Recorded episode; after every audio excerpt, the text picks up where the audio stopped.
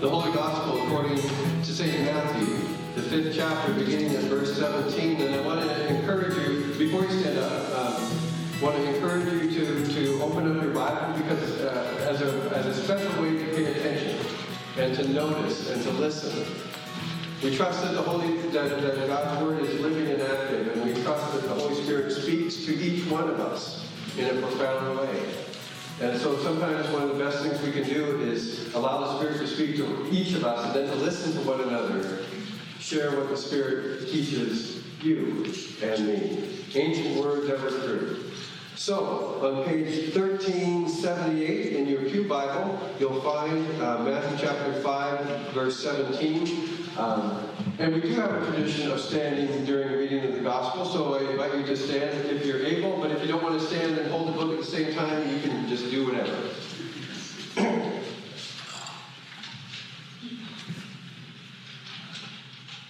Jesus says, "Do not think that I have come to abolish the law or the prophets. I've not come to abolish them, but to fulfill them. For truly I tell you, until heaven and earth disappear, not the smallest letter, not the least stroke of a pen will by any means disappear from the law, until everything is accomplished. Therefore, anyone who sets aside one of the least of these commands and teaches others accordingly will be called least in the kingdom of heaven. But whoever practices and teaches these commands will be called great in the kingdom of heaven. For I tell you that unless your righteousness surpasses that of the Pharisees and the teachers of the law, you will certainly not enter the kingdom of heaven. Now you've heard it said that to the people long ago, you shall not murder, and anyone who murders will be subject to judgment. But I tell you that anyone who's angry with a brother or a sister will be subject to judgment. Again, anyone who says to a brother or a sister, 'You knucklehead,' will be in danger of the fire of hell. Therefore, if you're offering your gift at the altar and there remember that your brother or sister has something against you, leave your gift there in front of the altar. First go and be reconciled to them, then come and offer your gift. Settle matters quickly with your adversary who's taking you to court. Do it while you're still together on the way, or your adversary may hand you over to the judge, and the judge hand you over to the officer, and you'll be thrown into prison. I tell you, you will not get out until you pay the last penny. You've heard it said, 'You shall not commit adultery,' but I tell you, anyone who looks at a woman lustfully has already committed adultery with her in his heart. If your right eye causes you to stumble, gouge it out and throw it away. It's better for you to lose one part of your body than your whole body be thrown into hell." You know, that's probably enough. This is the gospel of the Lord. Thanks be to God. Please be seated. You can see why maybe I was trying to figure out where to land on this thing. But sisters and brothers in Christ, grace to you and peace from God our Father and from our Lord and Savior Jesus Christ. Amen. I mean, I've got 18 minutes and 32 seconds worth of stuff to say. But it was on my heart to ask you to speak. What questions come to mind as you hear this passage? What have you always wondered about, or what's something that you heard for the first time that you haven't before? Right now, I want you to turn to the person next to you and share just real briefly a word or a phrase or a question that came to mind. 48 seconds. Turn to somebody, find somebody near you, and have that little conversation. What did you hear or notice in this passage from Matthew chapter 5?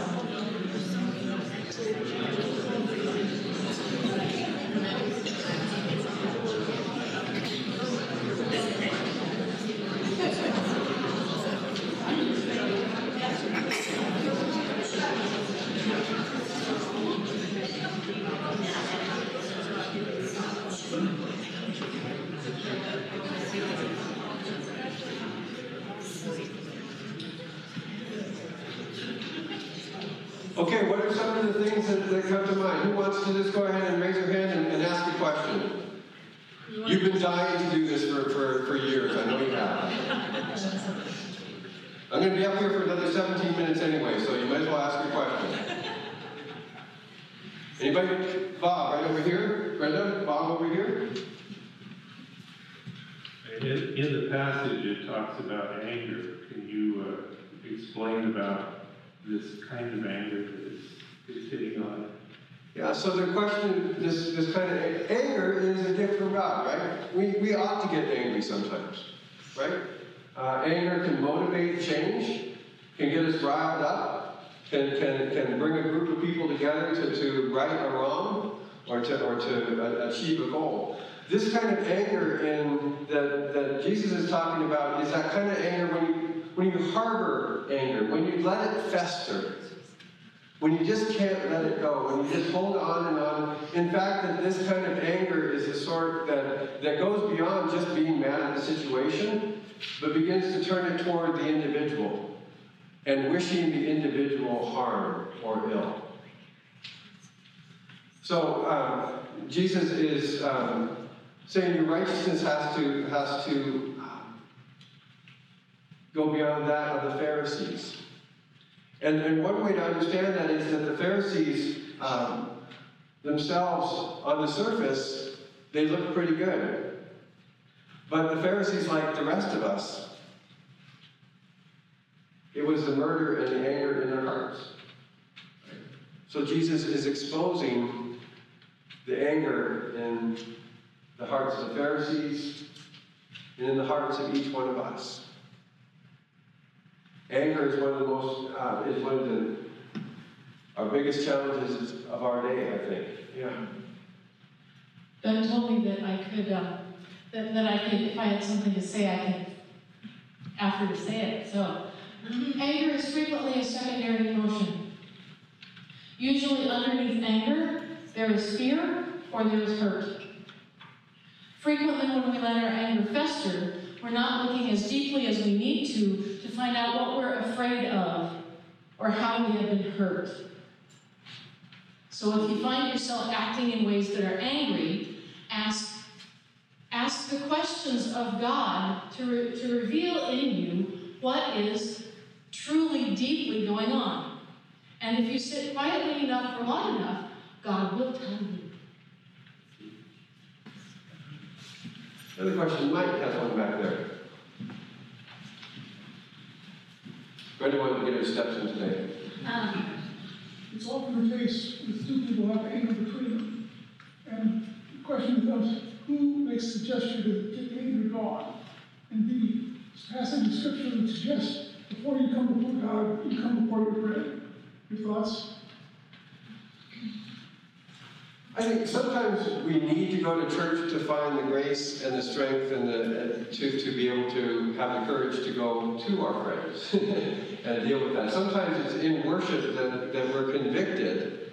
The God's commands act like a mirror, and we say, oh my goodness, I didn't even realize just how much anger I had in my heart and how much anger I have towards so-and-so. I need to go. So don't ever not go to church because you're angry. Amen? I mean, that said, there is something to say that if here we are confessing our sins, receiving by God's grace through faith, through no effort or merit of our own, the mercy and forgiveness and acceptance of God just as you are. And if we're receiving that and talking about it and singing about it and we're not offering that to others, that's a disconnect. Might even be what Jesus calls hypocrisy. Acting one thing, doing another thing, thinking another thing. Yeah, thanks. Carrington. It's not so much of a question that more or less just kind of statement here, but in all of these things, would you want somebody doing unto you? And I think Jesus kind of sums it up in another part of the Bible, where we know it's the golden rule, not do unto others as you would have them do unto you. Yeah. These commandments, we'll get a question over here, these commandments and rules, these are the ways of life. In Deuteronomy chapter 30, Jesus says, love God and walk in my ways, and things will go well for you. The word Torah, we translate it law, but it's actually a path or a walkway. And so it's not as though we do a bunch of things sort of randomly that God likes us to do so that God will reward us with this other thing. God's way is actually God's way. And the more that we conform our lives to God's patterns of living, the more we are in step with God and the more we are realizing the kingdom of God. That's why it says, yeah, don't murder, but don't harbor anger, because that kind of anger has no place in the kingdom of God anyway. So what are you doing with it? Or lust as well. Sexual attraction is wonderful. God likes bodies. But when it turns to objectification, or when it leads to infidelity, then that's not the kingdom way. So from the time of Moses to the time of Jesus, it's walk in the way of the Lord, love the Lord your God with all your heart, and things will go well for you and for your family. Yeah. The passage mentions hell. And I'm uncomfortable with people going to hell. So if a person does not believe in Jesus, then they go to hell. Can I just say, wow, Sherry, thanks for asking. No, it's hugely important, and people go back and forth on this. And so, let me... Yeah, above my pay grade. and maybe that's a more profound answer than we even make it out to be. It's above our pay grade. It's not too much many verses later where Jesus says, unequivocally, do not judge. Do not judge. If I'm spending all my time either looking at other people and trying to figure out who's in and who's out, shame on me. If I waste too much time trying to figure out whether I'm in or out, then I'm not fully embracing the grace of God. Christ is sufficient for our salvation. I was having a conversation with some family about you know, how many of you have a loved one who doesn't go to church? How many of you kind of worry about them and pray about them some? And to recognize that first of all, that our faith is not in heaven, and our faith is not based on trying to stay out of hell. Our faith is based in God, who is gracious and merciful, slow to anger, and abounding in steadfast love, who so loved the world that he gave his only begotten Son, that whoever believes in him would not perish but have everlasting life. That's the promise. Now, are there some folks who don't make it to the good place? Sounds like there is. So all the more, we should love, and we should pray. And then love some more. I want to add a thing, or maybe two. One is that I think the Bible is very clear that we are not to judge others. That these words are for us to consider for our own lives and not for somebody else's. And the Bible is quite clear that we are... It is above our pay grade to guess at who might not be going in God's direction. We are simply to offer Christ and the steadfast love of God to all the people all the time. And that will be difficult, but that it's our Lord. And I hope that on the other side, when every knee bows and every tongue confesses, that is with joy. At long, long last. That's 7 minutes and 18 seconds. Paul's over here. Want to make sure we're as far away as possible. I'm going to run. Trust the campus. Did those steps. With regard to the fulfillment of the law term, fulfillment with regard to prophecy seems pretty clear use of the word fulfillment to me, but can you talk about what that means with regards to fulfillment of the law compared to, or in addition to, following the law? Thank you. I wondered about that a little bit, and how that might play out. What I did notice is that it says, I did not come to abolish the law and the prophets. And so what you can do is you take a look and you say, well, the law and the prophets, that's kind of shorthand for what we call the Old Testament, the Hebrew Scriptures. And the law, which is Torah, which is the way, really focuses in on the first 5 books of the Bible. The books of Moses are sometimes called. Somebody said that there's 613 laws, commands, and things you're supposed, rules, things that you're supposed to do. And again, this way of God, the whole purpose is to lead God's people into the land flowing with milk and honey, which is the promised land, which is the way things are supposed to be. It's always been about moving forward into the place and relating as humanity the way that we're supposed to. From the time of Adam and Eve, go forth, be fruitful, and multiply. Take care of the earth. So the law is the path that points us and gets us on the path with God to God's preferred future. How about that?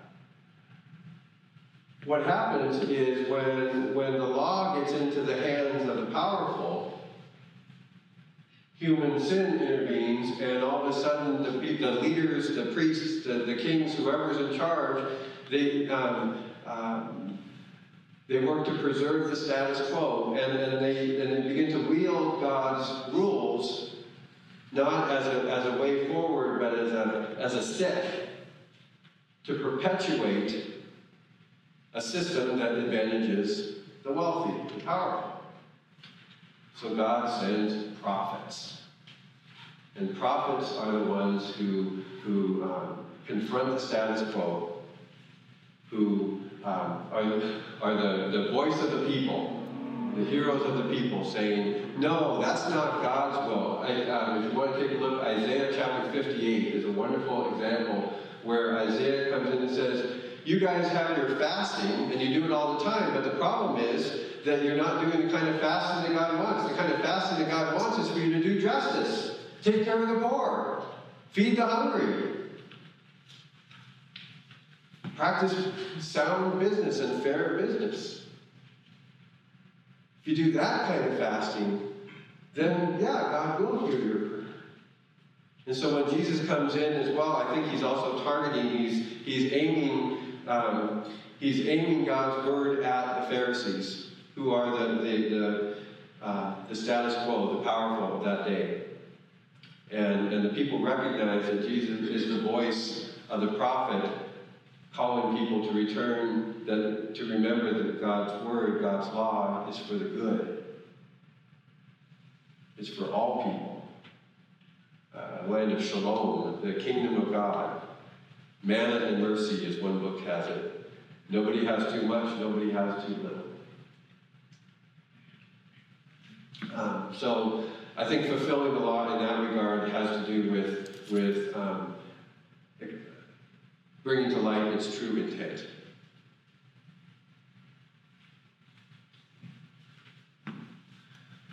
Oh, you would be over there. Wait, there's one. Are you going all the way around there? Go ahead. Okay, this is. You'll have to help me on the next person. We'll end with Bob here. All right. So this isn't so much a question as a thought or an observation. When I see the words murder and adultery on the screen, it makes me think of King David. He committed both of these sins, but he was also a man after God's own heart, which tells me that he repented each time, which means to turn around and go the other way. So yeah. When I see those words, it always makes me think of him. Wow. Thank you, Chris. How you want to be remembered? Where was the... Just, and Bob could have right here. Right that Bob. Sorry. And Bob, go ahead and finish Bob, and then we're going to come back to that. I think. Why do so many religions Well, only one God. Why are so many religions what? But only one God. Why so many religions, only one God?